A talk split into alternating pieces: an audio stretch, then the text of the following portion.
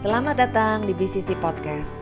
Sebentar lagi kita akan mendengarkan bersama kebenaran firman Tuhan yang kami yakin dapat memberkati dan menambah pengenalan Anda akan pribadi Yesus Kristus. Dari GBI Blessing Central City, selamat mendengarkan. Siapa yang semangat hari ini? Wow, ya katakan wow. Haleluya. Nah, puji nama Tuhan. Uh, sebelumnya saya mengucapkan terima kasih buat Tuhan Yesus saya ada tempat ini dan terima kasih juga buat Pak Gembala, Pak Freddy Jakaria dan Bu Gembala, Bu Mimi yang ada tempat ini yang sudah memberikan kesempatan ya dan seluruh tim pengembalan di tempat ini. Haleluya. Nah, saya perkenalkan diri dulu dengan singkat. Saya namanya Junaidi, Junaidi Salim. Saya dikaruniai seorang istri ya, satu-satunya ya dan tiga orang anak. Ya, anak saya yang pertama sudah sebentar lagi saya sudah punya cucu ya. Ah, haleluya. Tapi masih awet muda ya. Haleluya ya. Haleluya. saya mengembalakan di PIK ya, di Pantai Indah Kapuk juga. Haleluya. Cukup haleluya. Saya dikaruniakan yang pertama anak laki, yang kedua anak perempuan, dan yang ketiga anak perempuan. Haleluya. Nah, pagi hari ini Tuhan taruh di hati saya satu hal yang saya mau sampaikan bahwa ikut Tuhan itu jangan setengah-setengah ya, katakan jangan setengah-setengah. Ya. Sungguh-sungguh ya dan Tuhan taruh nih ada satu hal yang Tuhan mau kerjakan lebih lagi nih buat orang-orang percaya ya di mana pun ya khususnya saya percaya di mana pun kalau Tuhan berfirman maka semuanya itu jadi gitu ya prinsipnya hanya percaya sebab firman Tuhan katakan karena di tempat itu ya suatu kali Yesus melayani dia bilang karena di tempat itu tidak banyak orang percaya maka tempat itu tidak banyak mujizat diadakan. Yang mengerti katakan amin. Haleluya. Lebih kecil lagi soalnya. Oke, haleluya. Tapi ketika kita percaya, saya percaya loh, firmannya ya dan amin. Dan selalu jadi berkat. Ya, level orang percaya itu beda-beda. Ya, saya mau bagikan sedikit begini. Ketika kita terima Tuhan Yesus, kita terima Tuhan Yesus nih, kita disebut orang percaya tidak? Yang setuju, yang sudah terima Tuhan, yang disebut orang percaya, lambaikan tanganmu. Wow, semua ya. Ada yang belum dibaptis, ada yang belum terima Tuhan. Kalau belum, nanti hubungi Bapak Gembala. Ya, haleluya. Nah, tapi level sampai di situ, Tuhan nggak minta sampai di situ. Karena banyak sekali kita hanya terima Tuhan, kita percaya bahwa Yesus adalah juru selamat, kemudian kita berhenti di situ. Yang Yesus mau adalah yang Tuhan mau. Ketika apa pun yang terjadi, ya, pertanyaannya adalah apakah saudara-saudari tempat ini kita masih nggak sih percaya firman Tuhan itu berlaku buat kita? Yang mengerti katakan amin. Karena sering kali ketika kita mengalami pergumulan, ya kita kayaknya, wah Tuhan jauh deh. Ini firmannya belum tentu buat saya nih. Saya nggak, saya bilang begini, semua firman itu yang Tuhan kasih, Allah kita Allah yang setia. Dia tidak pernah mengingkari janjinya. Yang mengerti katakan amin. Dan dia selalu menggenapi. Prinsipnya kita percaya atau tidak. Ya, Suatu kali dalam perjanjian lama dikatakan Tuhan sudah berjanji nih buat bangsa Israel. Ya, ketika waktu itu Tuhan berjanji pada bangsa Israel, bangsa Israel waktu itu adalah diperbudakan ada di Mesir. Apa yang Tuhan janjikan? Mereka akan dibawa ke satu tempat yang disebut Kanaan, tanah perjanjian. Yang katanya dalam firman Tuhan ditulis berlimpah susu dan madunya. Haleluya. Sudah pernah baca? Ya pernah baca lambaikan tanganmu, katakan amin. Wow, masih simak terus? Haleluya. Nah, namun dalam perjalanan itu apa yang terjadi? Bangsa Israel mulai bersungut-sungut, mulai mencemooh, keras kepala, tegar tengkuk. Kenapa itu terjadi? Karena mereka tidak percaya lagi. Ketemu masalah, pergumulan, mereka mulai, waduh ini Tuhan gimana sih? Mereka mulai meragukan janji firman Tuhan.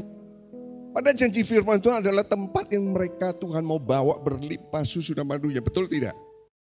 Betul tidak? Karena ketidaksiapan mereka tergar tengkuk, keras kepala, sungut-sungut. Angkatan mereka tidak ada yang masuk dalam tanah perjanjian. Amin. Yang masuk hanya Joshua dan Kaleb. Angkatan berikutnya.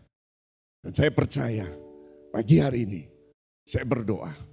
Jemaat di KBI Blessing City ya. Blessing Centro. Ini adalah umat pilihan Tuhan.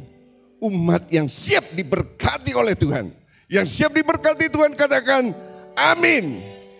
Haleluya beri kemuliaan. Saya suka dengan kata blessing. Artinya apa? Berkat. Ya, siapa yang mau diberkati Tuhan?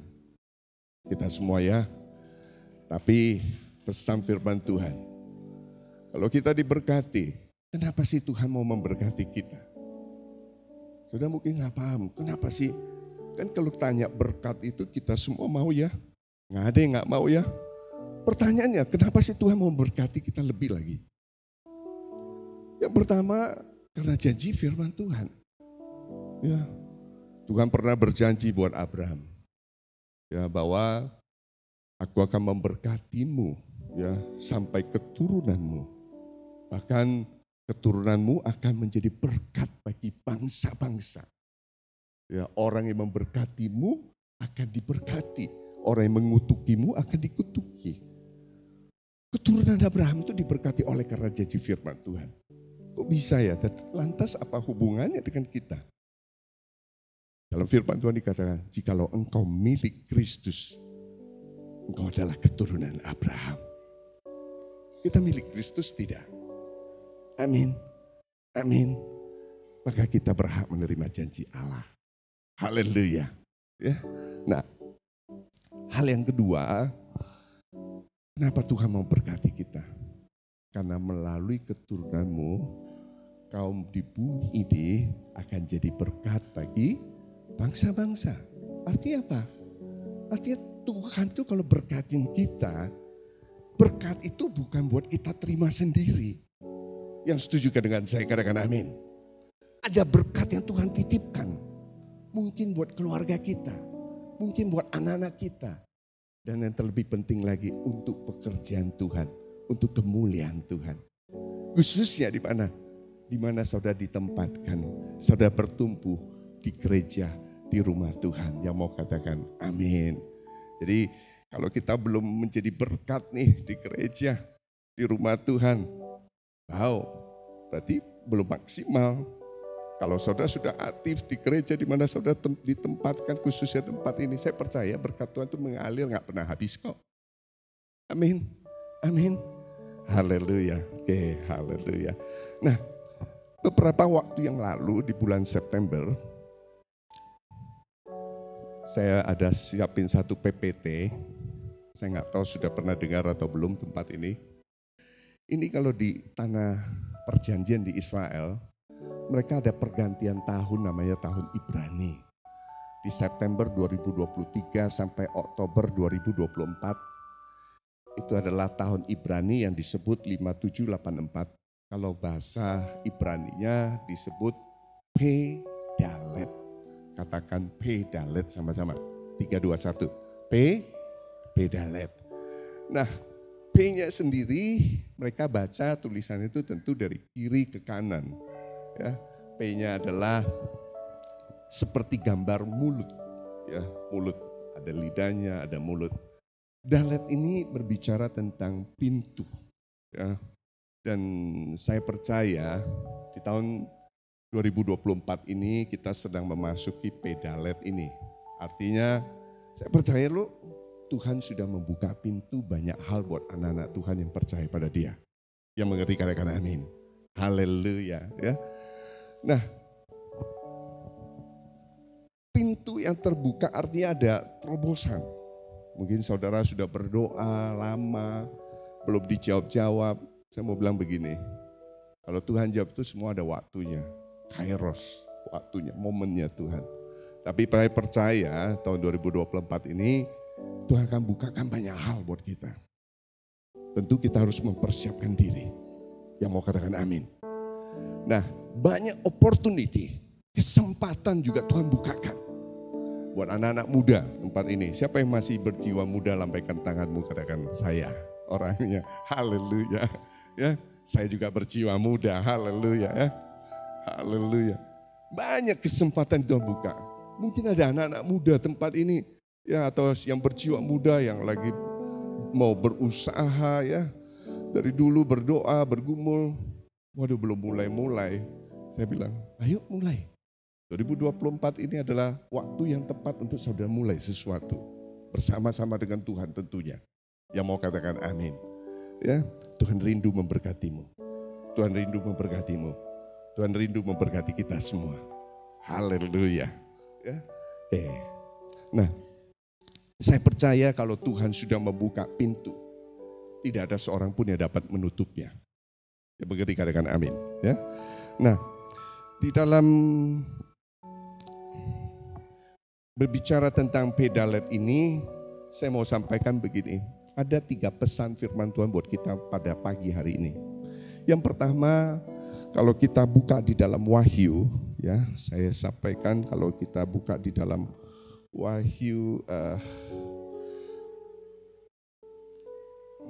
Oke, saya buka dulu, saya punya ini di Wahyu 22 kalau nggak salah. Haleluya, haleluya. Ya. Oke, Wahyu 19 ayat yang ke-11 dikatakan begini. Haleluya. Oke, yuk cepat sekali. Haleluya. Yuk, 3, 2, 1 kita baca sama-sama. Lalu aku melihat surga terbuka. Sesungguhnya ada seekor kuda putih dan ia menungganginya bernama yang setia dan yang benar. Ia menghakimi dan berperang dengan adil. Saya mau nanya, yang setia dan yang benar itu siapa? Yang setia dan yang benar itu siapa? Jesus. Yang setuju Jesus, lambaikan tanganmu katakan amin. Haleluya. Nah kita buka lagi Wahyu 19 ayat yang ke-13.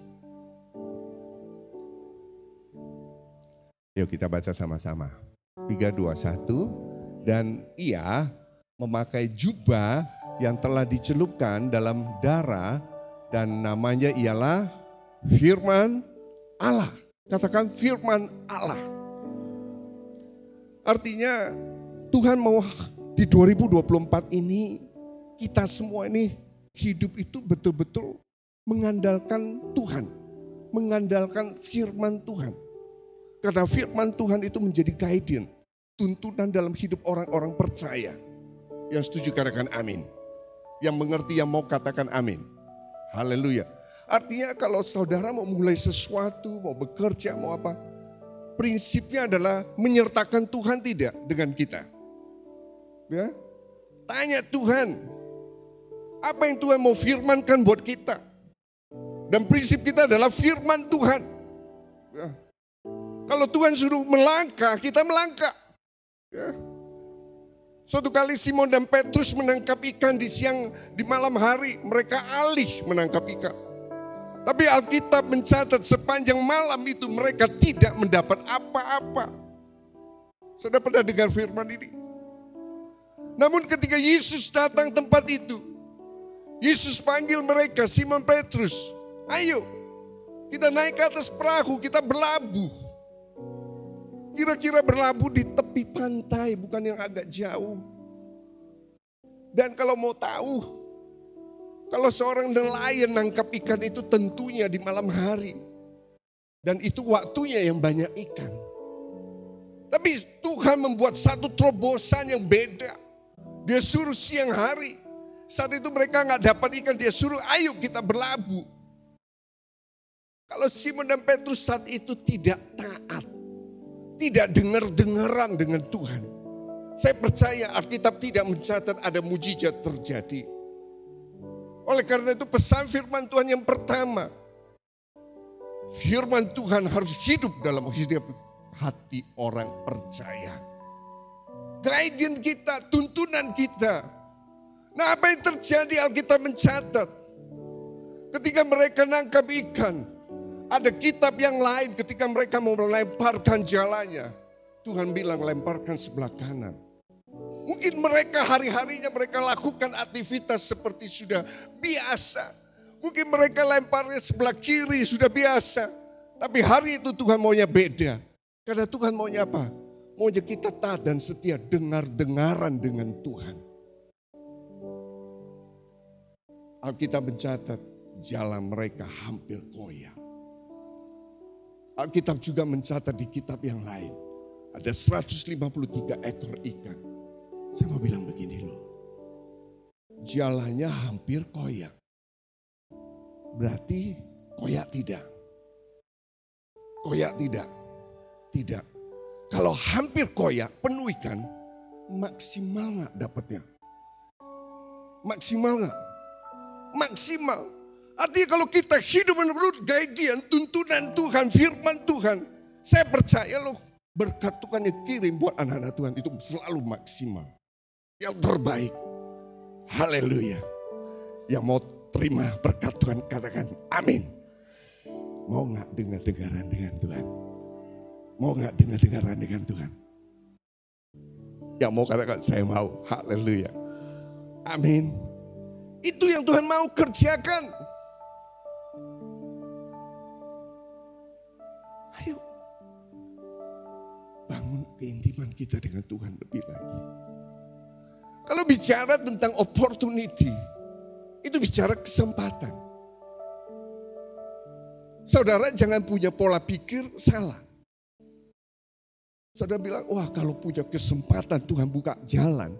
Semuanya itu jadi mudah. Tidak, saya nggak katakan begitu. Ingat,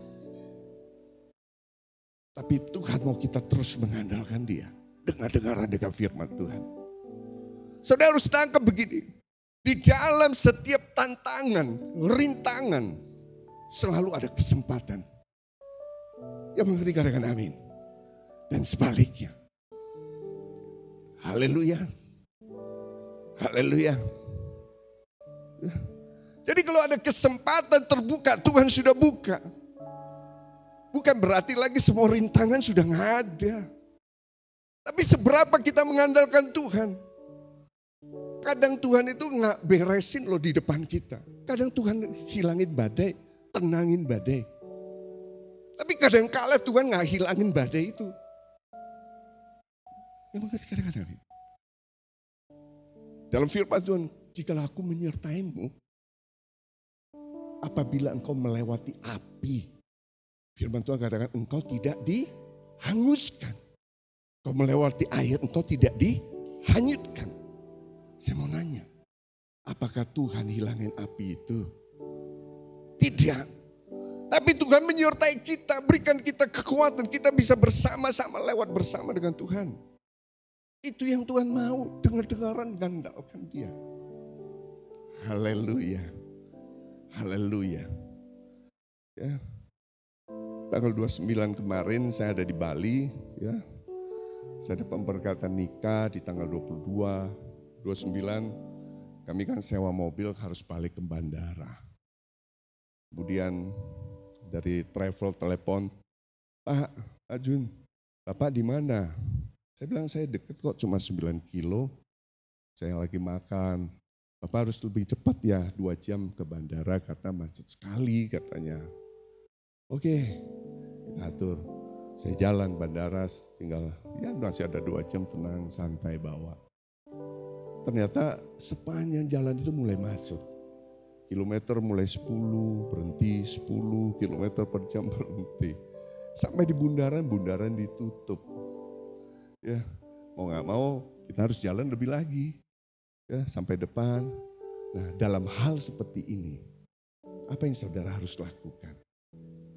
Firman Tuhan katakan di tahun 2024 ini, kalau kita bicara tentang P, ini bicara tentang mulut. Tuhan nggak mau loh mulut kita itu dipakai sia-sia.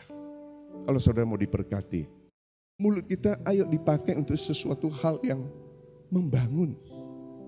memuji, menyembah Tuhan. Ya saudara jangan bilang kalau ketemu masalah, wah mampus deh gua. Wah mati deh gua, mati deh. Kalau ada yang seperti itu, bertobatlah. Ya. Ya. Jangan. Kamu bilang, bersama dengan Tuhan, saya percaya Tuhan mampukan saya. Jangan saudara katakan, saya nggak bisa, saya tidak bisa. Tapi belajar. Karena bagi Tuhan tidak ada yang mustahil. Saya belum bisa, tapi saya percaya Tuhan akan mampukan saya. Yang mengerti katakan amin. Dan Tuhan mau kita banyak 2024 ini. Katakan banyak. Katakan banyak. Mengucap syukur. Saya baru dengar aminnya seribu orang. Banyak mengucap syukur. Ya, saat itu macet. Apakah saya marah-marah? Saya kami satu keluarga. Kalau saya marah juga nggak akan nyelesain. Sukacita hilang nggak akan menyelesaikan. Kerajaan Allah bukan bicara soal makan dan minum, tapi damai sejahtera. Ya begitu dikatakan amin. Yang kita mau, yang Tuhan mau, mengucap syukur. Saya mengucap syukur, terima kasih Tuhan. Dan saya mau katakan nih, Tuhan kita itu adalah pembuka jalan. The way maker. Saat nggak ada jalan, kita datang hadirat dia. Saya percaya Tuhan akan buka jalan. Pintu-pintu Tuhan akan bukakan. Kami ucap syukur.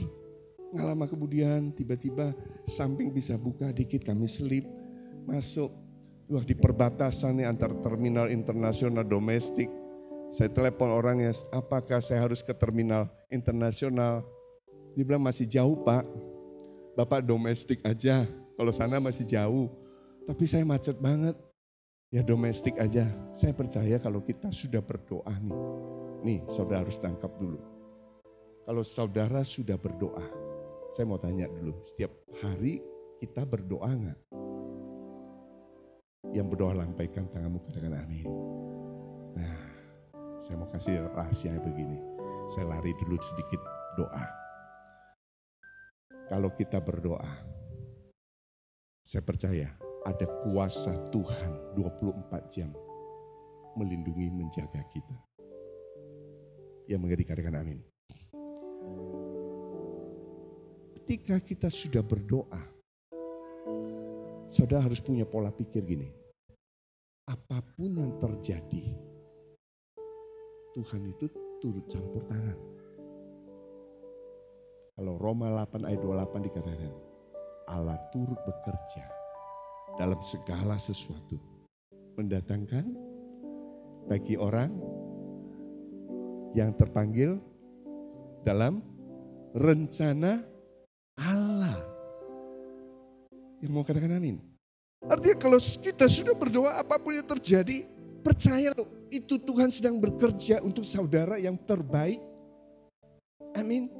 Singkat cerita tiba-tiba buka kami bisa masuk. Dan ada satu gate lagi, orang nggak masuk. Saya tanya itu gate apa? Oh itu VVIP pak. Oh saya mau masuk bisa, bisa pak tapi bayar. Ya sudah bayar aja. Kita bayar langsung masuk sampai depan.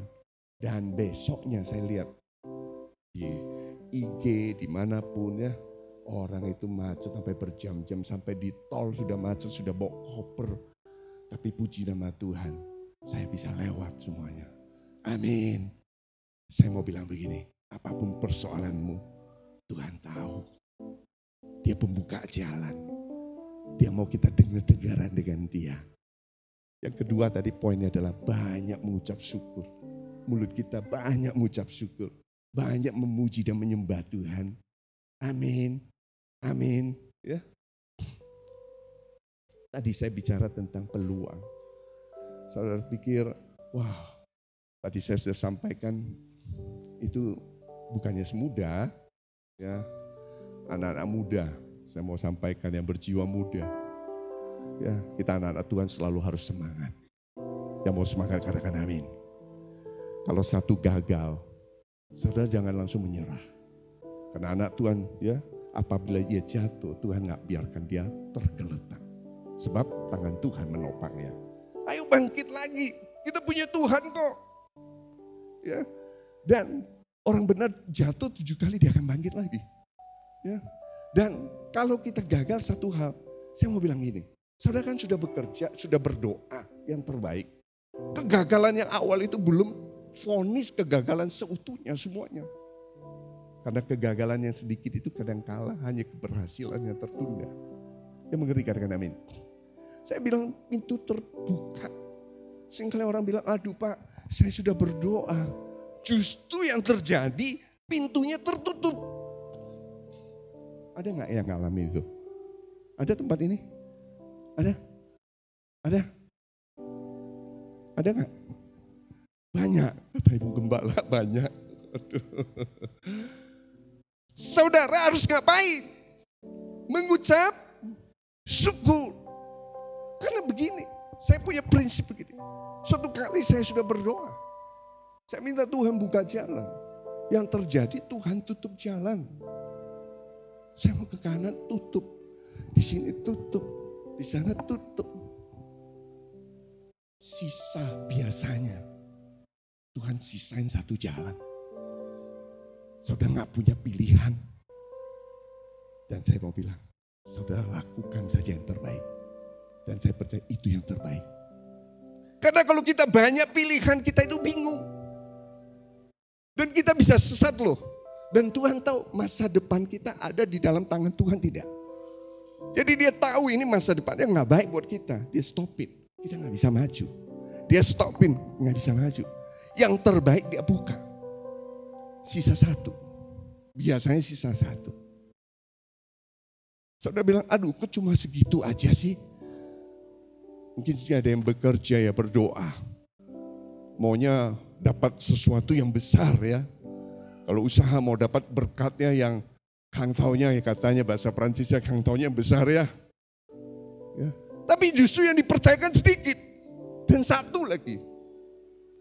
Nah bagian kita apa? Mengucap syukur mengucap syukur. Ya. Karena Tuhan tahu itu yang terbaik.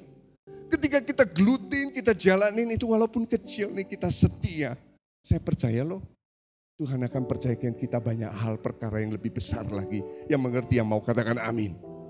Ya, amin. Nah, P ini juga bicara mulut. Ayo mulai setiap hari. Nih, nih, ini saya mau kasih tahu. Ya. Coba mulai setiap pagi nih kita bangun pagi. Pertama kita bilang terima kasih Tuhan buat pagi ini.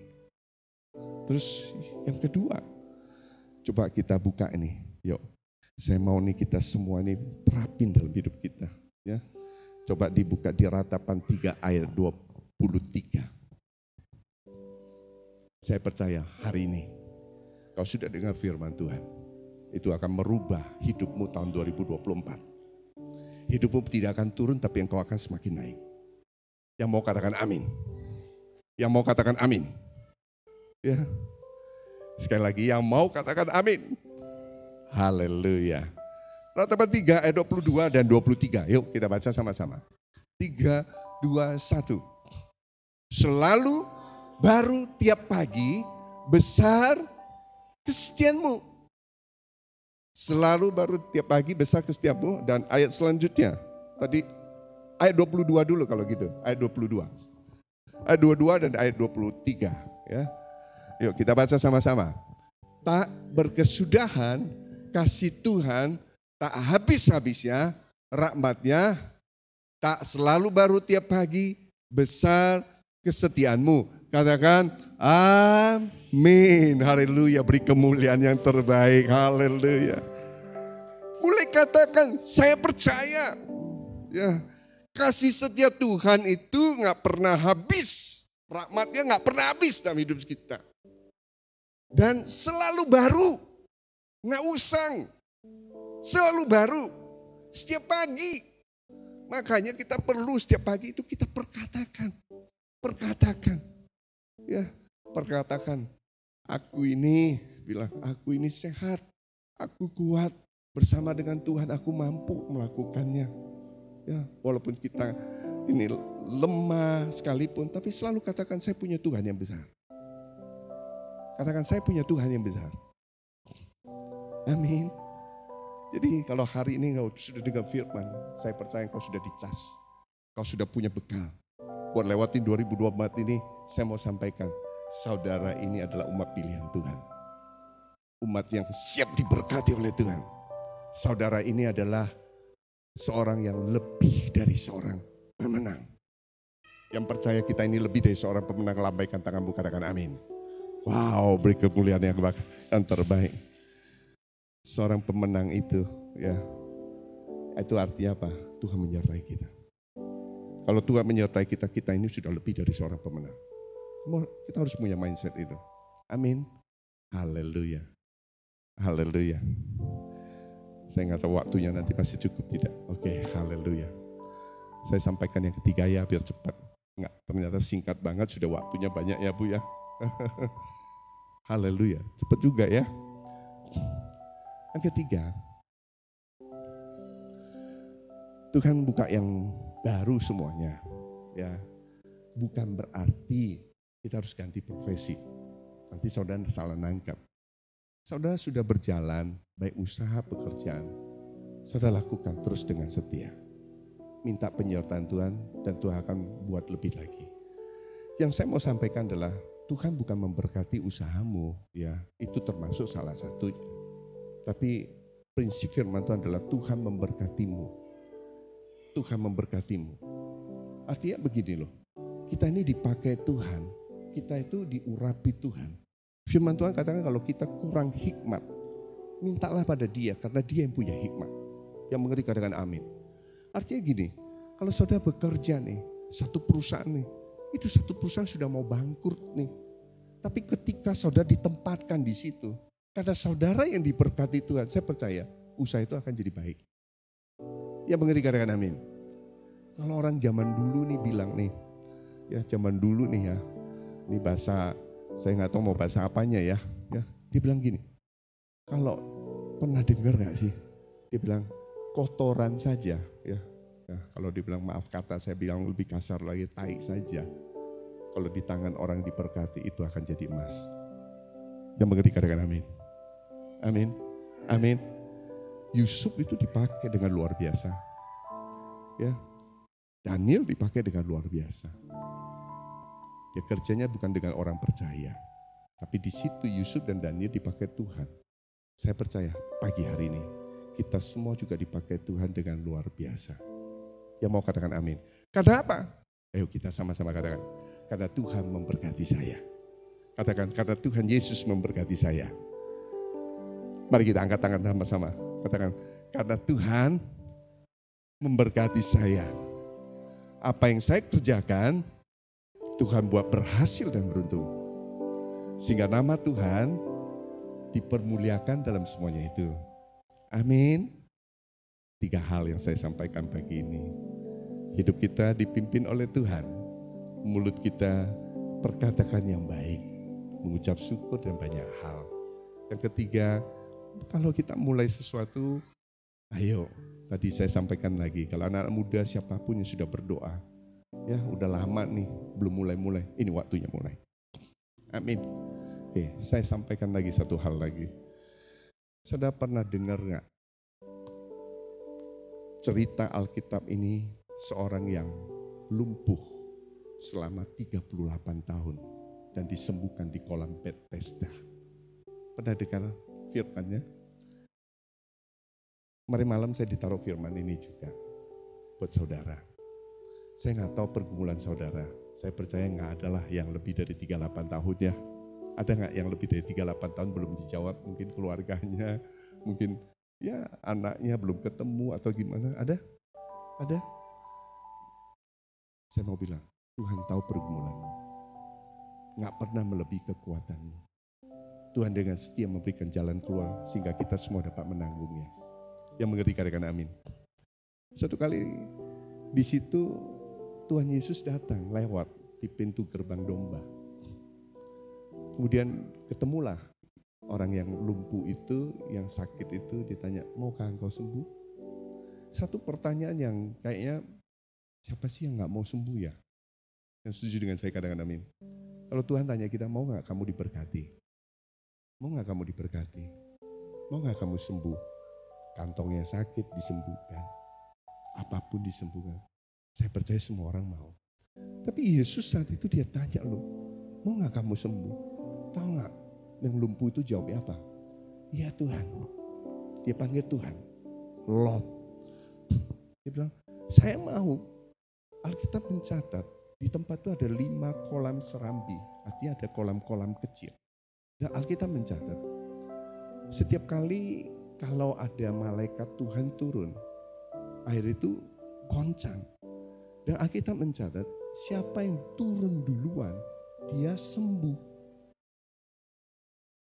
Amin. Oke. Pada saat Tuhan tanya dia, maukah engkau sembuh? Jawaban orang itu adalah apa? Saya mau sembuh, tapi nggak ada yang bawa saya turun ke kolam itu. Ngerti nggak? Makanya nggak sembuh-sembuh. Ini pesan tambahan buat kita semua. Karena kasih Tuhan, Tuhan sembuhkan orang itu.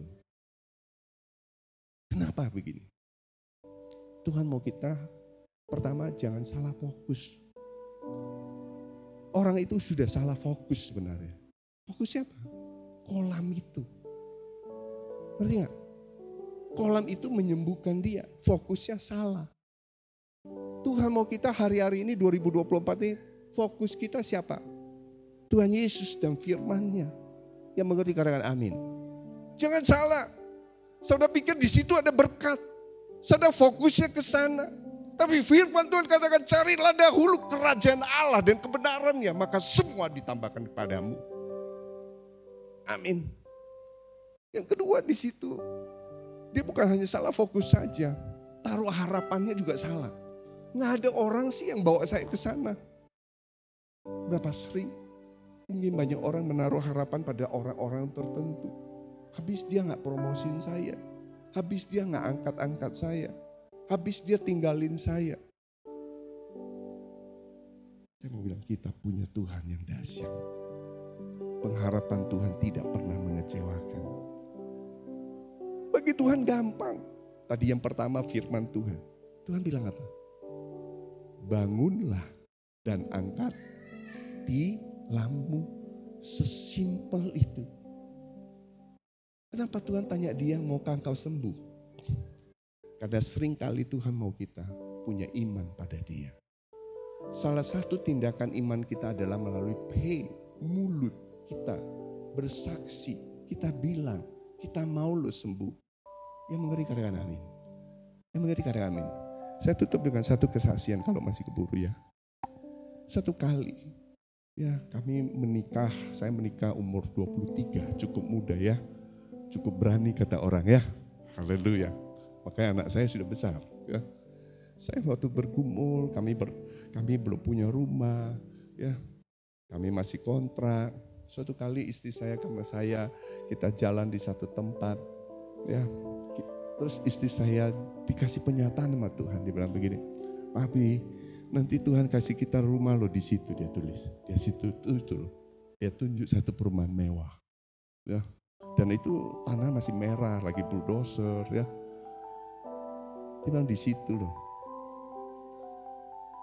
Pikiran saya waktu itu. Kamu mah enak aja main ngomong aja ya. Haleluya. Terus dia bilang, kamu mau nggak? Saya bilang gini, mau tapi. Seringkali kita pakai tapi. Betul tidak? Tapi kan kita belum punya. Tapi mau gimana caranya? Tapi Gimana dapat uangnya? Gimana, gimana dia gimana? Sehingga buat iman kita nggak ada. Padahal Tuhan lagi beriman. Tuhan lagi menaruh iman itu buat saudara. Sampai istri saya bilang agak agak sedikit ini. Dia bilang yang ketiga kali dia bilang begini. Kamu mau gak sih? Kok susah banget sih? Cuma bilang mau aja susah.